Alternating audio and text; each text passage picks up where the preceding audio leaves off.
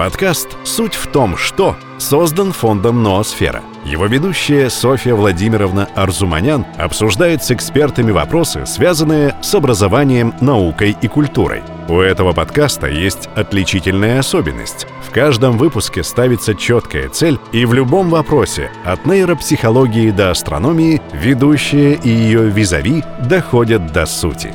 С вами подкаст «Суть в том, что». Здравствуйте, дорогие друзья! Сегодня с вами подкаст «Суть в том, что», созданный Фондом поддержки образования «Ноосфера». Я его ведущая, Софья Владимировна Арзуманян, директор фонда «Ноосфера». В нашем подкасте мы говорим об образовании, о просвещении, о психологии. Мы говорим о тех инновациях и лучших практиках, которые сегодня есть в образовании. И сегодня мы будем говорить о нейропсихологии. Мы поговорим о готовности ребенка к школе – точки зрения нейропсихологии, какие ошибки родителям лучше не совершать, на что обратить внимание. Поэтому сегодня в нашей студии нейропсихолог детского центра развития и социализации нейросфера Агапов Сергей. Добрый день. Здравствуйте, Сергей. Вы нейропсихолог, перед вашими глазами проходит очень много детей с разными проблемами, с проблемками. Вы их решаете, у вас большой опыт. И вот сегодня я хочу поднять такой вопрос. Как представить себе ребенка, который готов к школе? Как бы составить такой паспорт на ребенка, такой портрет ребенка, который готов к школе? Я знаю по опыту многих родителей, что когда ребенку уже 6, примерно около 7 лет, семья начинает задумываться, куда отдать ребенка, когда отдать ребенка в школу. И бывает, что мнения расходятся. Ну, например, папа говорит, да пора ему в школу, вон он уже какой высокий, ему в армию пора вообще уже давно. Бабушка говорит, да как же он миленький без меня будет там среди чужих. Логопед школьный может сказать, знаете, надо звуки доработать, еще не совсем все готово. Мамочка может сомневаться, ну а к нейропсихологу вообще никто не обращается. Поэтому ребенок идет в школу, у него начинаются какие-то трудности, перегруз какой-то, потом, может быть, даже неврозы. Вот что нужно делать, чтобы этих трудностей не было, как все учесть. Давайте начнем с того, что ребенок готовится к школе, приходит в школу, и с ним беседует, наверное, учитель, наверное, психолог. На что они обращают внимание? Да, действительно, эта проблема достаточно сложная, непростая на первый взгляд, и любой школьный психолог, он прежде всего обращает внимание на три составляющие успеха ребенка в будущем. Это прежде всего интеллектуальная готовность, когда ребенок уже умеет э, в какой-то степени читать, писать, может рассказать о себе.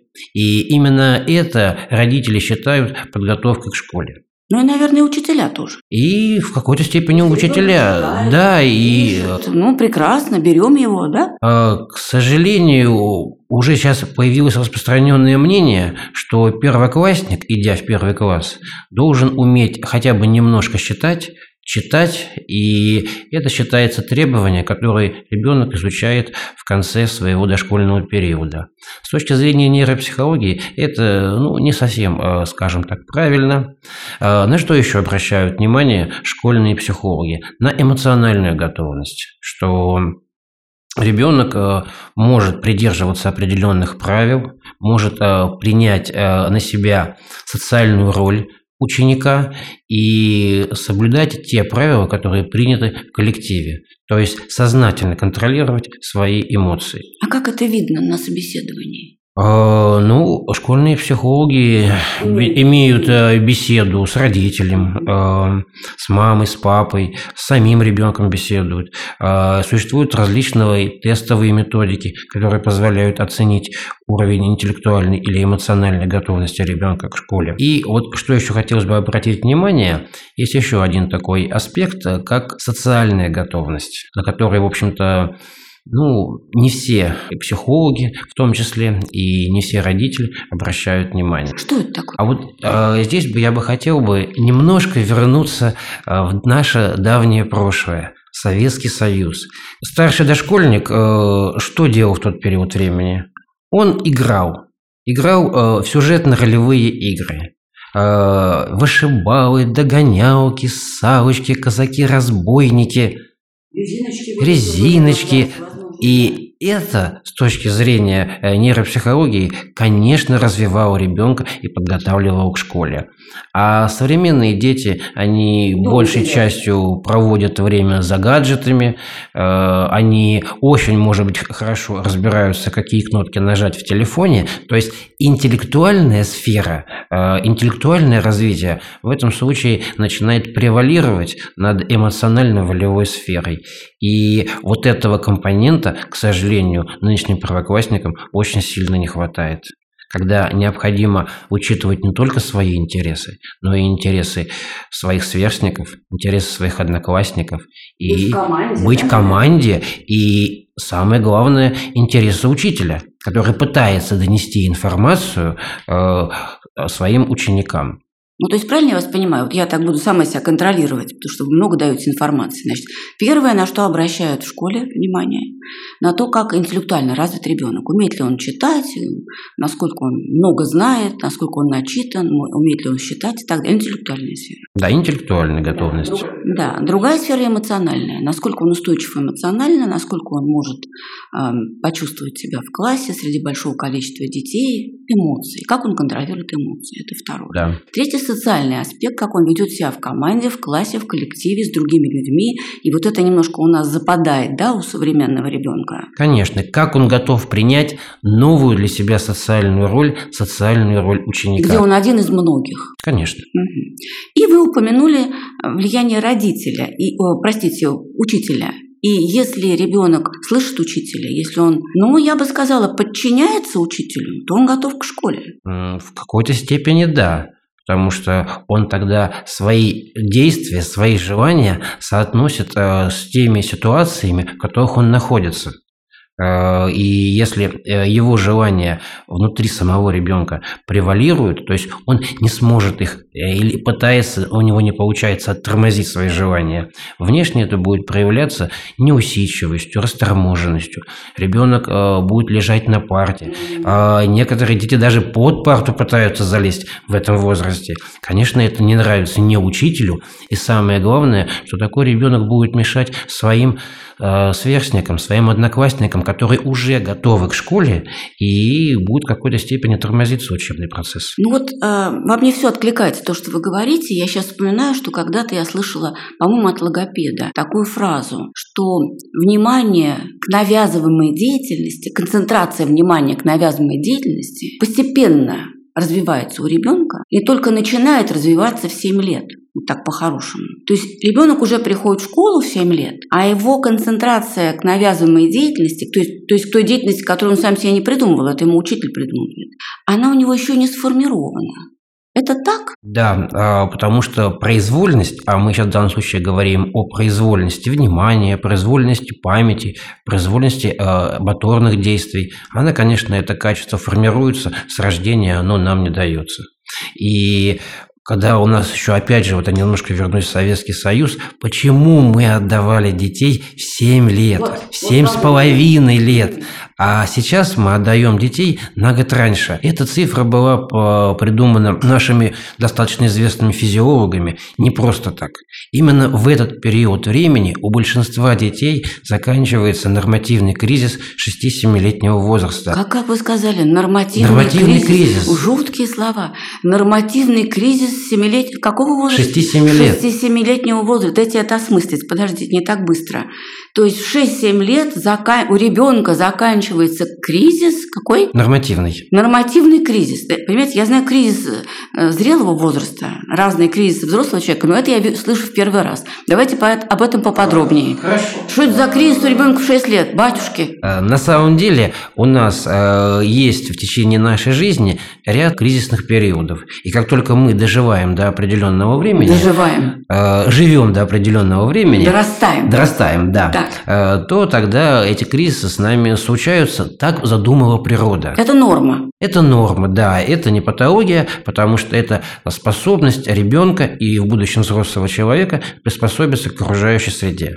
Э, традиционно выделяют у детей в этом возрасте кризис первого года жизни, кризис трех лет и кризис 6-7-летнего возраста. Мне кажется, что нейропсихологи или кто вот это так назвал, немножко со словами тут попутали. Ну почему это кризис? Слушайте, ну кризис несет какую-то негативную коннотацию все-таки. Ну кризис это прямо вот, вот прям кризис.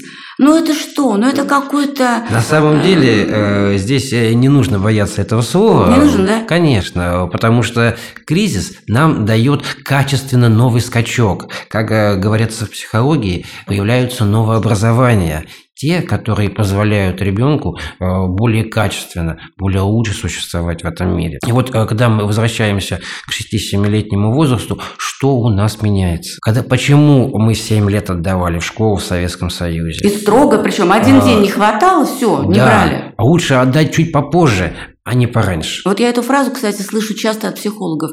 И сейчас наша школа настолько перенасыщена, что лучше отдать попозже, чем пораньше. Вот Конечно, а, потому что у нас а, ведущий тип нервной деятельности в, а, после того, как этот кризис будет пройден, учебная мотивация. Что это означает? Когда ребенок и хочет, и может а, учиться. А до этого какой у нас ведущий а тип До этого у нас э, ведущий тип деятельности игровой. А. Э, и ребенок, э, старший дошкольник, э, прежде всего реализует сюжетно-ролевую игру. Вот почему... Дочки матери. Конечно. Вот почему нынешние первоклассники зачастую являются недоигранными детьми. Им гораздо приятнее э, мальчику э, в первом классе на парте с машинкой поиграть.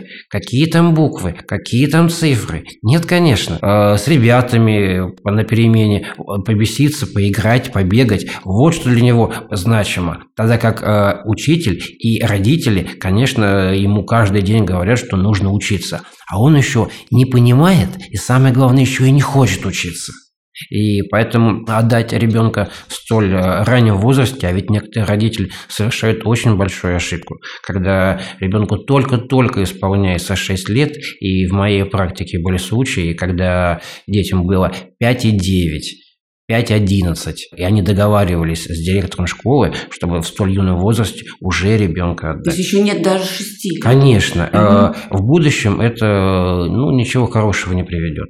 Просто это как бы родитель закладывает бомбу замедленного действия, которая обязательно взорвется, но только ближе к подростковому возрасту. Сереж, а вот я еще знаю, ну такой народная такая примета, или может она чисто научная, я не знаю, э, скажите как, что если у ребенка не прорезались коренные зубы, он еще недостаточно взрослый, чтобы идти в школу. Вот такой прям материальная такая вещь, понимаете, не психологическая, а вот такая конкретная. Интересная примета. Ну, конечно, прорезывание зубов, оно в большей степени зависит от генетической программы, зависит от физиологии конкретного ребенка, но действительно в этом возрасте это в какой-то степени справедливое наблюдение. Уже у детей появляются в самом начале коренные зубы. Угу. Поэтому это может... сигнал к тому, что ребенок уже повзрослел. Может быть, это природа придумала еще до появления психолога. До появления школ. До появления школ, как знак родителям, что ребенок уже начинает постепенно готовиться к самостоятельной деятельности. Прекрасно.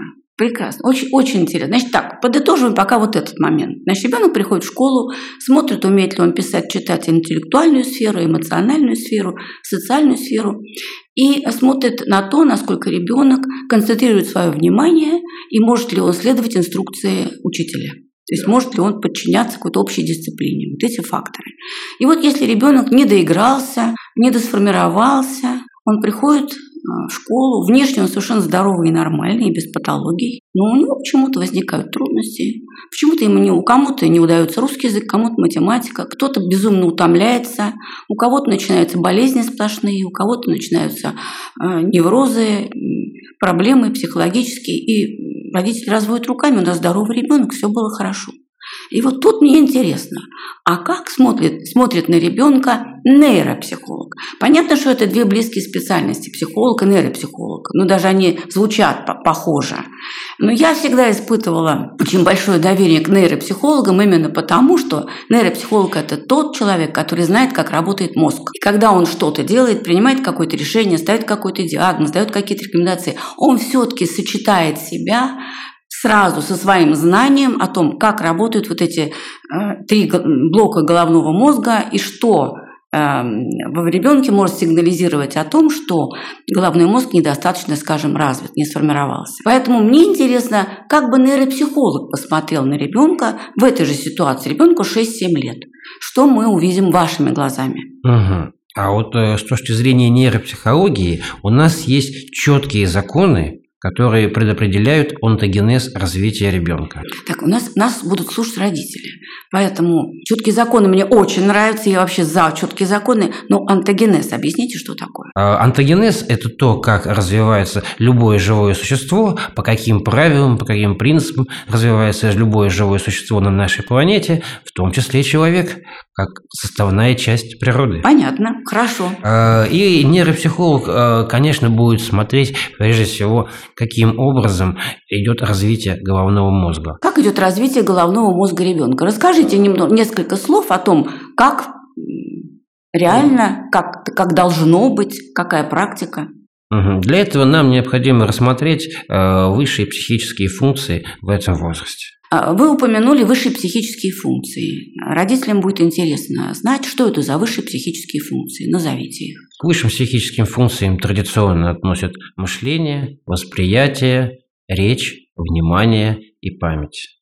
И сейчас мы начнем с мышления, потому что ну, родители считают, что мышление в этом возрасте как бы является основным фактором готовности ребенка к школе. А что должен уметь обычный, классический, старший дошкольник возраста 6-7 лет в области мышления? А, ну, во-первых, он должен обладать основными мыслительными операциями.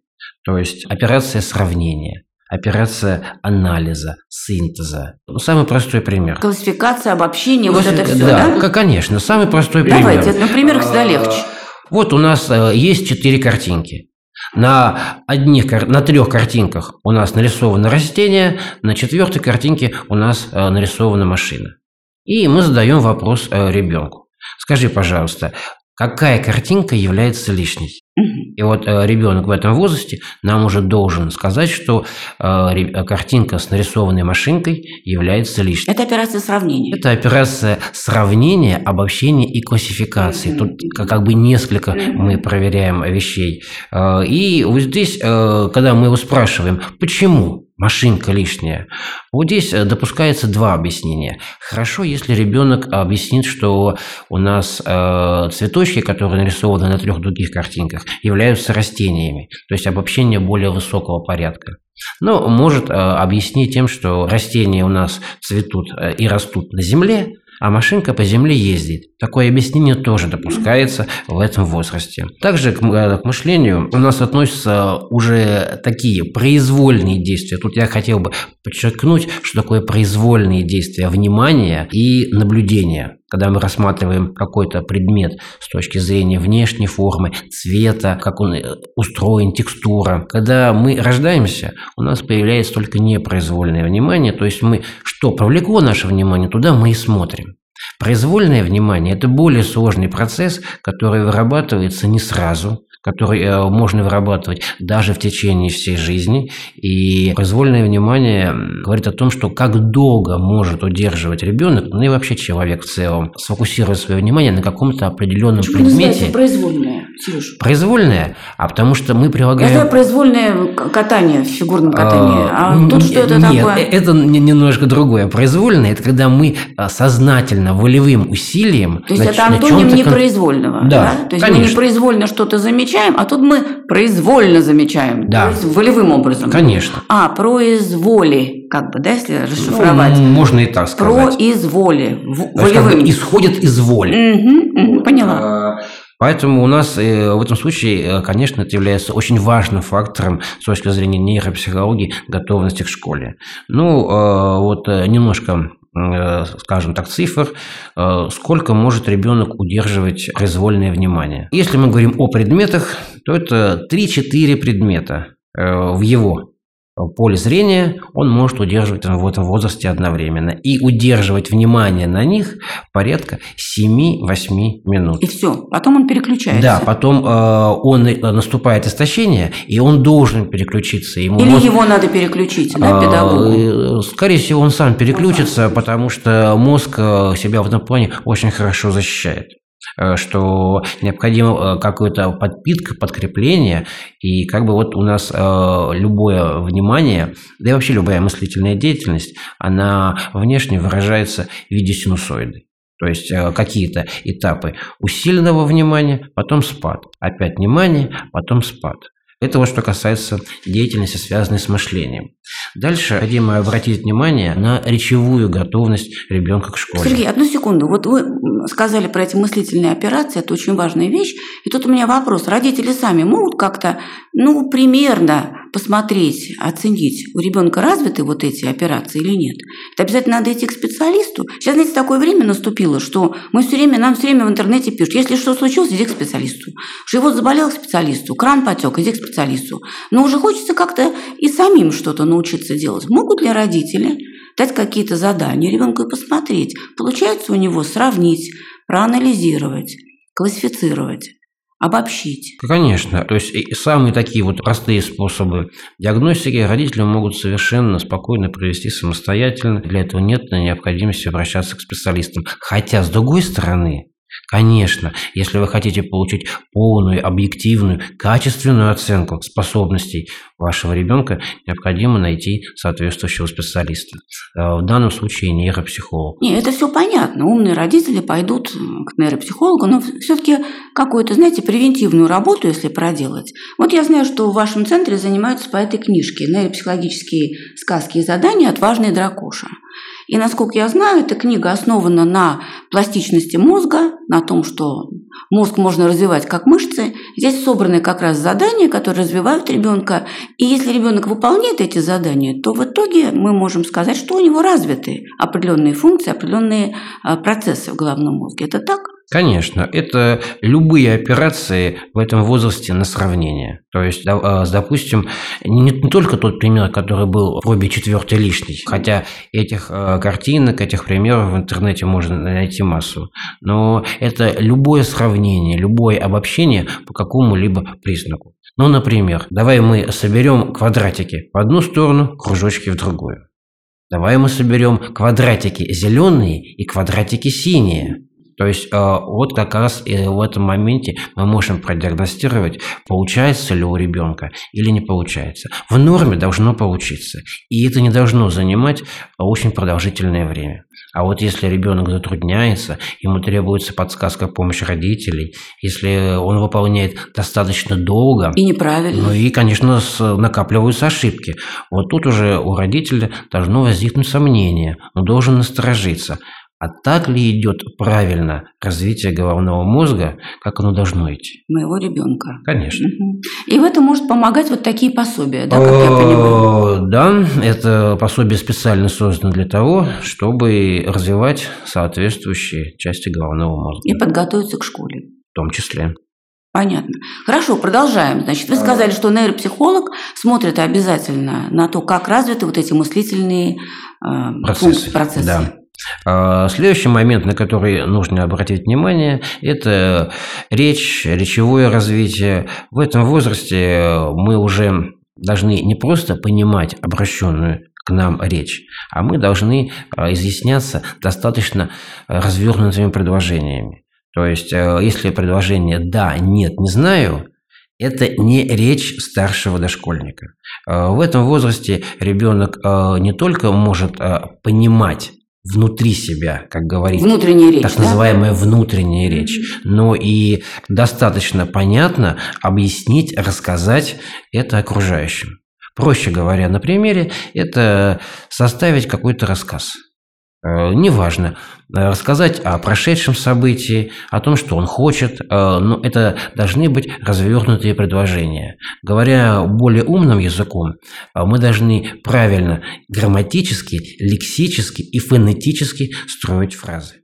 То есть, э, кроме того, в этом возрасте ну, надо обратить внимание на то, как, э, какие звуки произносит ребенок. На что обращают внимание учителя начальной школы, на что обращают внимание логопеды. Звук у ребенка не поставлен зачастую бывает. Э, тоже сигнал для родителей. Вы имеете в виду под звуком произносительные нормы? Что вы имеете в виду? Звук не поставлен. В данном случае я имею в виду, когда ребенок путает близкие по звучанию э, звуки и либо их заменяет на какие-то другие, либо проглатывает. То есть логопедические проблемы. Да, логопедические проблемы, э, к сожалению, они в последнее время тоже участились э, у первоклассников. Ну что дети раньше идут в школу, естественно. Ну, да даже и, и тут немножко и в другом проблема покопалась. Все дело в том, что, опять же, возвращаясь к Советскому Союзу, когда мы видели речь диктора на э, телевидении, она была четкая, правильная, поставленная, был образец поведения. А когда родитель или те дети, с которыми он общается, коверкуют речь, Ребенок просто не знает. Паттерны вот эти не сформированы. Э, и, соответственно, не сформирована соответствующая артикуляция. Как правильно говорить, ребенок не знает. И когда он приходит в школу, и его заставляют читать, читать правильно, а для него это может возникнуть определенные сложности. Сергей, а вот еще такой вопрос. Есть такое понятие фономатический слух. Родители иногда путают фономатический слух и музыкальный слух. Они говорят, наш ребенок занимается музыкой, как это у него может быть не развит фонематический слух. Вот. Очень просто. Вот расскажите все, об этом. Все дело в том, что это все формируется в разных зонах головного мозга. Вот. Когда мы говорим о музыкальном слухе, это так называемый неречевой гнозис. И он у нас расположен Слово вправо. гнозис, будьте любезны, расшифруйте. Гнозис – это то, как мы воспринимаем э, внешний мир. И правильно или неправильно. И музыкальный слух у нас э, сформирован в правой части нашего головного мозга. А когда мы говорим о речи, она сформи- формируется, и эти зоны формируются. Это ровно... Верники и брака, да?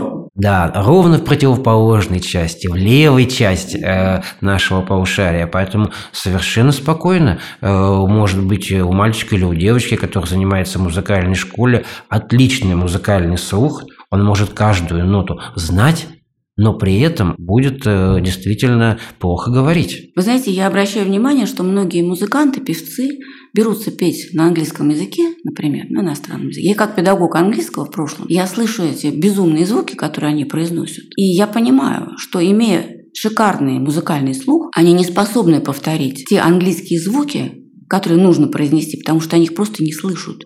Они какой-то набор звуков произносят, и не понимают, что они говорят глупость. То есть это совершенно две разных способности. Конечно, это две разных составляющих. И поэтому в идеале, в идеале у нас э, должно и правое, и левое полушарие быть развиты. Поэтому, э, если есть музыкальный слух, ничто не мешает родителям сделать и фонематический слух адекватным для ребенка. Ну вот очень важно, это, это очень важно. Э, Хорошо, мы поговорили про мышление, да, мы перешли к речи и внутренние речи, внешние речи, фонематический слух, это сюда же относится, и чтение, это все одна группа проблема. А каждая из этих проблем можно говорить, я понимаю, ну, конечно, часами. можно говорить часами, и на что еще необходимо с точки зрения нейропсихологии обратить внимание, это на такие две составляющие, внимание и память которые очень помогают с одной стороны, с другой стороны, если они не развиты, они очень мешают обучению в начальной школе. Э, ну, часто можно слышать от родителей, когда мой ребенок уроки готовит часами, что приготовление уроков превращается в пытку, мы только в 12 вечера заканчиваем, да когда же это все закончится? И что вот Ребенок это? Что за этим на, на, на последнем истощении. А, внимание, память. Э, мы э, опять же возвращаемся вот к этой нашей эм, начале беседы э, понятию произвольности. Если ребенок еще не готов в школе и произвольность не выработалась у этих, то бесполезно просто то требовать. Сколько бы мы бы не кричали, сколько бы мы бы не орали, не наказывали ребенка, не получится. Ребенок не виноват. Ребенок... Вот это главный тезис вообще нейропсихологии. Ребенок, Ребенок не, не виноват. Не виноват да. это, это вот слоган просто нейропсихологии. Поэтому как тут проверить? Э, сформирована у нас память более-менее или нет. Тоже есть очень э, простые способы, которые родители могут э, сделать в домашних условиях. Попросите своего ребенка рассказать, что было неделю назад, две недели назад, три недели Это назад. логические связи такие, да? А с одной стороны, вы увидите э, логику и мышление, потому что мы не будем забывать, что именно с начала первого класса у нас наглядно-образное мышление переходит в словесно-логическое. А, Так, другой- минуточку, это сложные так, вещи. Наглядно, Наглядно-образное образное мышление. мышление. То есть, когда мы смотрим, глядим, Да, и у нас возникает образ. да. Вот мы глядим на цветок, и у нас есть образ цветка. Соответственно, да. И мы переходим словесно К словесно-логическому. логическое. Когда мы глядим на цветок, у нас возникает образ цветка, а еще мы говорим это цветок. Это самое начало словесно-логического мышления, но когда мы говорим э, цветок, и у нас уже в голове возникает образ цветка. А, когда тебе говорят цветок, и То образ есть э, появляется. вот эта вот наглядность, она из внешней сферы переходит в внутреннюю А, то есть сферу. ты можешь не видеть цветок. Конечно. Ты на него не смотришь, но тебе говорят, у Цветок? меня есть цветок, и ты не видишь его, но у тебя возникает этот образ. Конечно. Без Э, И, наглядности. естественно, у каждого человека свой образ возникает. Мгм. Вот. э, И э, если ребенок в состоянии рассказать э, те события, которые с ним происходили неделю, две, три назад, значит, объем произвольной памяти у него достаточный. Произвольная память – это когда ребенок хочет, может, ставит перед собой цель и в конце концов воспроизводит э, то, что он запомнил. То есть получается, если я правильно вас э, услышала, что ребенок может иметь прекрасную непроизвольную память. Он запоминает то, что он хочет запомнить, и может выдавать там стихи, часами читать или что-то наизусть выдать какой-то текст, просто потому что он сам захотел. Но произвольная память у него может быть при этом не сформирована. И родители думают, так у него же классная память. Что, ты, что психолог говорит? Такого быть не может. Или сформировано недостаточно. Все, все дело в том, что когда мы говорим о непроизвольной памяти, она зачастую подкрепляется какими-то эмоциональными э, моментами, поэтому и запоминается. А так как ребенок в этом возрасте, вот именно дошкольный период, у него наглядно образное мышление, сводили ребенка в зоопарк, показали слона. Ух, я запомнил. Это красиво, это страшно, там, я не знаю, здорово. А когда мы начинаем в первом классе смотреть на буковки, вот здесь Абстрактные вещи э, совершенно. Возникают определенные сложности. Почему? Потому что нужно ее запомнить, разложить в своей памяти в какую-то отдельную ячейку. И потом, когда потребуется, эту буковку написать. И поэтому, а если мы не приложим определенные усилия, то, соответственно, мы эту буковку и не вспомним. И ребенок опять-таки не виноват. Он просто еще недостаточно развил свои высшие психические функции. Ну, Поэтому вот это э, функции внимания и памяти, э, ну, наверное, одни из основных, на что бы я бы хотел, чтобы родители обратили свое внимание. Скажите, Сергей, ну а на бытовом уровне? Понятно, вот то, что вы сейчас рассказали, это нейропсихолог э, увидит, посмотрит все вот эти функции и так далее. На бытовом уровне видно ребенка, который достаточно развит или недостаточно развит в каких-то проявлениях чисто бытовых? Э, Да, это действительно можно сделать такой вывод. Э, Ну, прежде всего, можно обратить э, то, как он работает руками. Мелкая моторика. Потому что, ну, да, да, да, думаю, все родители уже знают, что руки и речь у нас связаны. Потому что они в голове а, расположены, ну, почти в одном месте. Слушайте, нет-нет-нет, это надо на этом остановиться. Руки и речь у нас связаны. Это же, представьте, это открытие для многих родителей сейчас будет. Да, действительно. А почему они связаны? Потому что они расположены, зоны, которые отвечают за э, деятельность, за мелкую моторику рук и за э, речь, находятся э, примерно в одном месте. Я сейчас не хочу просто родителей утоблять, как это называется с точки зрения медицины, э, но поверьте, что если мы развиваем мелкую моторику, мы автоматически развиваем речь ребенка. И она становится более плавной, более понятной. То есть, если ребенок умеет что-то конструировать или пользоваться какими-то предметами, то у этого первоклассника, у этого будущего первоклассника будет меньше трудностей в обучении. ну какими предметами? Ну, я не знаю, он же не... Э, Что могут родители посмотреть? Как э, ребенок э, работает с самыми обычными бытовыми предметами? Ну, например, как у него получается работать с ножницами? Как у него получается завязывать шнурки? Как у него получается управляться со столовыми приборами. То есть а, вот это вот мелкие... То есть если это не получается, надо на это обратить внимание. Конечно. Это сигнал, да, определенный? Конечно, это сигнал, что с мелкой моторикой, она в этом возрасте активно формируется, что-то происходит не то. Ребенок должен уметь сам себе постричь ногти. Вот вы упомянули про ножницы. А, ну, наверное, в возрасте пяти лет, наверное, все-таки это лучше и профессионально сделает мама. А вот когда кризис будет пройден, 7 лет э, ребенок уже может самостоятельно попробовать. Сначала у него, конечно, не будет получаться, потому что здесь э, необходимо, чтобы развивалась моторная память. Э, но со временем все это разовьется. Но вилкой и ножом он должен уже иметь пользу. Да, да, да. И это важно. Это, это очень важно, потому что начальная школа всегда где-то в середине учебного дня ходит в столовую, и неумение пользоваться этими предметами просто ребенок не сможет поесть. И у него не будет Но это сил другая сторона вопроса, что он не сможет поесть. Там в школе возникают всякие бытовые э, нововведения для ребенка. Другой туалет совершенно не такой, как дома, например, к этому надо приспособиться. Столовая, к которой надо приспособиться. Тут много всего. Но меня сейчас интересует другое. То есть, если родители видят, что ребенок не может ножницами что-то вырезать аккуратно, например, не умеет ими оперировать, не умеет держать э, и пользоваться вилкой с ножом, не потому что его не учили, его учили, но он не хочет это делать, отказывается оказывается, не получается. Значит, это сигнал к тому, что мелкая моторика недостаточно, а значит и речь недостаточно развита. Да, это именно, Такая логика. Это именно так, э, потому что э, одно цепляет другое. Вот почему э, мы рекомендуем заниматься пальчиковой гимнастикой в дошкольном возрасте. Вот почему в дошкольном возрасте рекомендуется лепка, аппликации. Даже вот обычные, вот то, что вот раньше делали, куличики лепили. К сожалению, сейчас э, ну, увидеть это достаточно редко.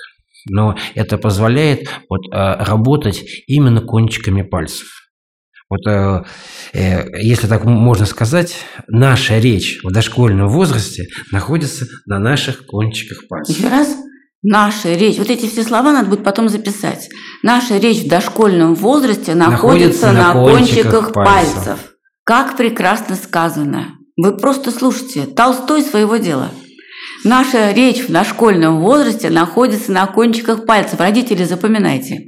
Прекрасно. Э, ну вот э, на эти сферы, на, на эти э, высшие психические функции родителям стоит обратить внимание. Если они не обращают на них внимания, какие возникают трудности, вы с этим сталкиваетесь? Ну, какие-то несколько примеров нам дайте примеры. Да, действительно, самая большая трудность – это трудность в обучении которая в конечном итоге приведет к соплям, слезам, конфликтам, скандалам, скандалам э, ученика, первоклассника и родителей, скандалам родителей и классного руководителя. То есть э, одно цепляет другое. И ну, ну вот приходят к вам родители, там ребенок вдруг начал там заикаться, или тик начался, еще что-то. А вы же раскручиваете назад эту историю, понимаете, что она может быть, как один из вариантов, связана с неуспешностью в школе. Э, конечно, это своего рода Даже Нурес. Э, психосоматические проявления, которые уже настолько сложно э, ребенку существовать в окружающей среде, что это даже тело начинает сигналить о том, что ему становится все хуже и хуже. Это, конечно, на это нужно обращать пристальное внимание и не медлить ни в коем случае, потому что дальше будет только хуже. На что можно еще, какие вот существуют э, типичные проблемы э, с точки зрения нейропсихологии? Ну, э, как я уже сказал, проблемы с мелкой моторикой. Раньше у нас были уроки труда, где эта мелкая моторика и в дошкольном возрасте, и в начальной школе развивалась. Сейчас это дело заменили на уроки технологий немножко по другому принципу там строится предмет. Я не думаю, что педагог труда вообще ставит себе целью развить мелкую моторику. Понимаете, здесь некоторый перекос в значениях идет. Педагог труда всегда и в советское время, у него задача стала совсем другая. Научить э, девочку шить юбку, а мальчика выстрогать что-то. Понимаете, да. не было такой, им никто не говорил, а вы знаете, на самом-то деле вы развиваете мелкую моторику, дорогой Иван Иванович. Он скажет, вы что, за кого меня принимаете? Но вы представляете, какая должна быть произвольность, чтобы в иголкой пришить пуговицу? Произвольность, да, нужна? А, да, очень серьезная. Здесь Поэтому а, я это никогда не любила. не так? только развивается мелкая моторика, да когда девочка пришивает пуговицу, или даже мальчику это тоже умение понадобится, на самом деле э, очень много сфер развивается. Хотя такое простое действие. Или, допустим, когда мы банально учим мальчика забивать гвоздь. Ведь э, можно гвоздь э, забить неправильно, он погнется. То есть нужно рассчитать силу удара. Можно молотком попасть по пальцу. То есть вот вам еще и пространственная организация. Вот, кстати, об этом мы еще не говорили, про пространственную организацию. Что это? Это сложно немножко звучит, пространственная организация. А на самом деле что Нет, это? э, на самом деле это не так сложно. И на что мы обращаем внимание в первом классе, когда ребенок, например, начинает зеркалить буквы. Мгм. То есть э, мы э, букву «С» пишем наоборот.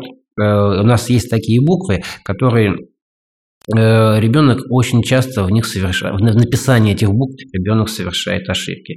Вот это э, как пример неразвитости пространственного организации. Ну, все-таки не совсем пока понятно, что такое пространственная организация. Причем тут пространство и буквы. А. Это вам понятно. Все, дело в том, что эта буква, она у нас существует не в безвоздушном пространстве, а она, мы ее пишем на письме, а письмо – это пространство. Пространство страницы? Пространство страницы, пространство листа, 3D пространство, если мы говорим, например, на уроках физкультуре об ударе мечом. То есть, э, когда у нас вот эти вот пространственные способности, возможности у ребенка э, не развиты, не сформированы до конца, э, возникают определенные элементы, которые получили название очень часто дисграфия. Ребенок неправильно пишет, теряет буквы, строчки ползут то вверх, то вниз, вниз. Строчка бывает маленькая, мелкий бисерный почерк, и тут уже он начинает писать большими буквами. Не может правильно перенести слово. Вот именно вот это как примеры. Ну да, дисграфия это сейчас происходит у нас в первом классе. А так или иначе это связано с организацией пространства. Ну, я правильно понимаю, что пространственное ориентирование включает в себя и право-лево, Конечно. и вверх-вниз, и юг-запад, не знаю, да? И то, как на страничке ребенок нарисует рисунок. Есть дети, которые в углу что-то нарисуют, вся страница пустая, да, например. И такое Это тоже о чем-то говорит, да? да? Или, наоборот, рисунок не помещается на этой странице. И вообще пространственное представление себя, вот своих границ, границ своего тела. Это все пространственные представления, верно? Конечно. Э, Вот можно привести очень простой пример как родители смогут посмотреть, развито у ребенка или не до конца все-таки развито вот это умение, когда мы начинаем конструировать. Обычный, классический, если так можно выразиться, конструктор Лего. Посмотрите, сможет ребенок сам, самостоятельно, без помощи взрослого, создать какую-то сложную структуру, какую-то сложную модель, какую-то сложную конструкцию. Значит, у него здесь все более-менее сформировано. Если он э, делает только какие-то простые вещи, то родителям тоже стоит насторожиться и обратить внимание. Буквы он в будущем научится писать. Но если э, в этом возрасте эти моменты упустить, то, к сожалению, вот если тогда забегать немножко вперед, э, такой вот даже вот э, анекдот возник. Гаишник спрашивает, ну а почему вы на красный-то поехали? Водитель ему отвечает, а я перепутал газ с тормозом. Вот, пожалуйста. Вот это вот во взрослой жизни и действительно такое может быть. Это пространственные представления. В том числе, да. В том числе и пространственные представления. Скажите, а вот я знаю, что вот в этой книжке, если я полистала, такое интересное задание, где нужно рукой, сначала задание рукой нарисовать по пунктиру рисунок. А потом в конце книги есть задание, где двумя руками надо нарисовать уже два рисунка одновременно. Это что, тоже пространственные представления? Mm, с одной стороны, да. Но тут еще э, можно так говорить о так называемой межпаушарной асимметрии и о межпаушарном взаимодействии. Э, Все дело в том, что наш головной мозг состоит как бы из двух половинок, левой и правой, но они должны как-то сообщаться. И вот э, есть специальная структура, которая позволяет эти две половинки внутри нашей головы соединить. Э, оно получило название «мозолистое тело». И когда Не мы... просто, видимо, назвали его мозолистым, видимо, там мозоль. Ну, ну, и вот именно развитость вот этих структур мозга позволяет говорить о том, насколько ловок ребенок, насколько он скоординирован, э, насколько у него хорошо получается работать и правой, и левой рукой. Это умение тоже вырабатывается с возрастом. И эм, над этим можно потрудиться. Конечно, не просто можно потрудиться, а нужно потрудиться, потому что все спортивные игры так или иначе направлены, ну, вот, например, тот же футбол, на взаимодействие различных частей тела. Но здесь получается, что если психолог смотрит на ребенка с точки зрения интеллектуальной сферы, эмоциональной сферы, эм, соци социальной сферы, то нейропсихолог сюда немножко добавляет в эту картину каких-то красок. Он говорит конкретно, я смотрю на мыслительные процессы, на волевой спектр, на то, как ребенок концентрирует внимание, угу. вот это произвольное внимание, о котором вы говорили. Память, внимание, Память, мышление. Да. И даже на то, как он пользуется какими-то предметами, вот, на его мелкую моторику. Конечно. И вот мне кажется, вот если вот сочетать вот эти два подхода, Тогда мы можем точно сказать, сто процентов ответить на вопрос, готов ребенок к школе или не готов. А вот у меня еще такой вопрос. Понятно, что вы как нейропсихолог э, видите, насколько у ребенка развиты лобные доли и насколько он готов к целеполаганию вообще. А вот принятие решения – это тоже как целеполагание. Ведь ребенку все время придется принимать решения. Вот каждую секунду в школе им нужно будет решить, идти с этим мальчиком или не идти, э, куда-то его позвали за пределы школы, послушать ему или не послушать, все время принимать будет решение. Я вспоминаю в связи с этим эм, эпизод э, один в моей жизни, когда я ехала в автобусе с одной девочкой, у нее папа американец, и она с папой по телефону разговаривала, а мы находились за рубежом. И, и она папу спрашивает, вот у меня есть 20 фунтов, как ты думаешь, я вот я хочу их потратить на какую-то куклу, там, на что-то, ей тоже лет 6 примерно, 7. И папа, прагматичный американец, ей говорит, я тебе сейчас расскажу, а ты сама прими решение. Вот если ты купишь эту куклу, у тебя останется вот столько-то фунтов. Если ты ее не купишь, у тебя будет так-то. И дальше он говорит, think, думай. Она задала ему другой вопрос. Купить ли ей там или пойти или куда-то. Он опять ей говорит, think. И я сидела рядом, была невольным слушателем этой беседы, и просто поражалась, думаю, он ей не ответил ни на один вопрос. Девочке 6, ну не, не более 7 лет – он ее заставляет думать и самой принимать решения. У меня не было такого опыта в детстве. За меня все время принимали решения кто-то, и я потом с трудом даже сама поняла, что мне нужно вот принимать решения по жизни. Как вы думаете, когда ребенок уже подходит к школе, ему 6 лет – даже уже и 5 еще, да, 5-6 лет. Нужно ли как-то немножко родителям перестроить свои отношения с ребенком и начать давать ему пространство для принятия своих решений? Ну, на этот вопрос можно ответить однозначно «да», потому что ребенок растет, у него появляются свои собственные мысли, свои собственные желания, свои собственные стремления, и давать пространство для таких реализации этих целей, конечно, нужно в том объеме, в котором ребенок уже это делать научился. Понятно, что если мы поведем ребенка к врачу, Хочет ли ребенок пойти к стоматологу? Вряд ли он это примет решение самостоятельно, и, скорее всего, ответ будет отрицательный. Но для обеспечения его здоровья к стоматологу сходить ну, да, надо. ситуации, когда он вот. еще не готов. А если мы возьмем те ситуации и те э, модели поведения, и те моменты, где он уже отработан, то, несомненно, мы отдаем это полностью ребенку. Ну, вы где-нибудь встречали у нас вот таких родителей, которые говорят ребенку, так, ну, сам подумай и прими решение. Я что-то вот не встречала. Родители, конечно, все разные, но зачастую встречается прямо противоположная ситуация, связанная с гиперопекой, когда ребенку шагу не дают Это-то часто у нас встречается. Как раз гиперопека мне понятно. А вот это Отступить назад и дать ребенку принять решение, я не вижу таких ситуаций. Ну, здесь, наверное, больше проблема не у ребенка, а у родителей. Э, это ребенок страх. Не виноват, ребенок не виноват, да, это страх родителей, когда он упадет, ушибется.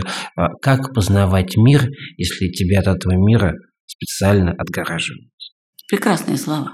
Вот это прекрасные слова, это тоже надо записать. Поэтому, если ребенок катается на велосипеде, упал, расплакался, мы его обрабатываем рану, успокаиваем, но после, пос, после этого, после такого опыта и с точки зрения психологии, и с точки зрения нейропсихологии, очень хорошо ребенок пять раз, двадцать раз подумает, а стоит ли делать то, э, если это может привести к падению. А, кстати, насчет велосипеда.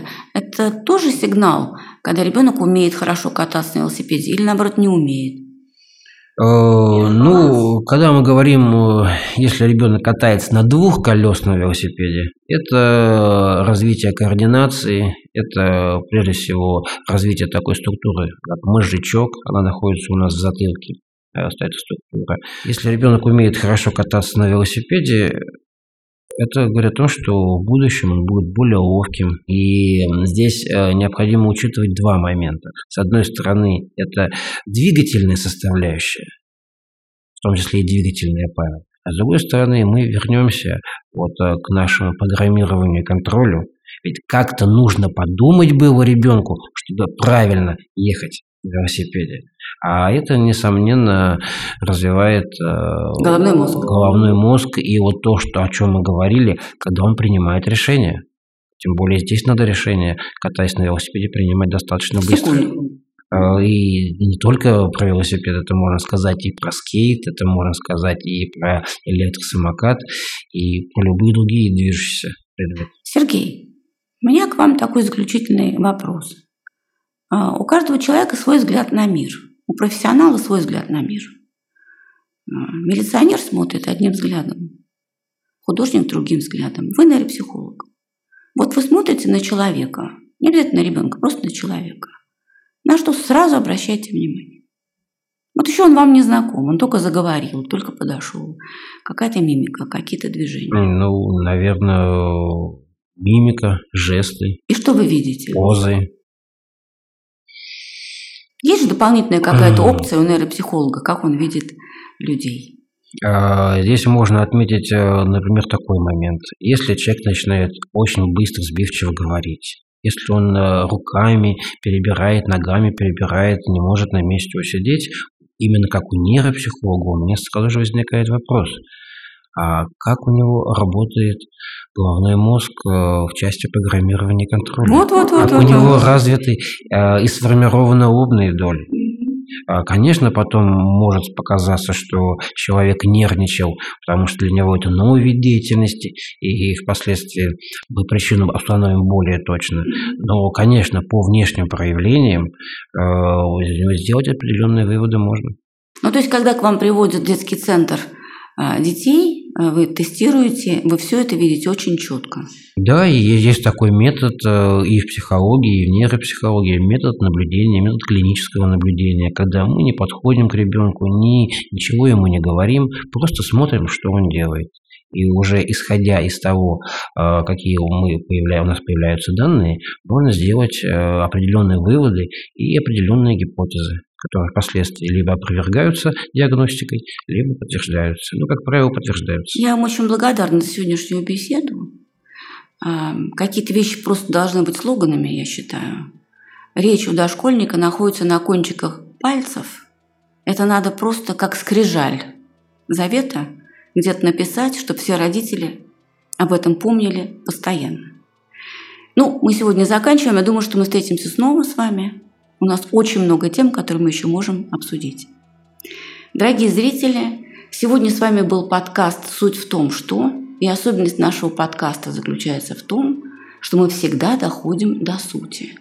И суть нашего разговора, который был посвящен сегодня подготовке ребенка к школе, сводится к тому, что не нужно торопиться отдавать ребенка в школу, если он еще не научился пользоваться вилкой и ножом, ножницами, и если у него еще не прорезались коренные зубы. В любом случае, делайте детей счастливыми, потому что детство быстро заканчивается. Спасибо.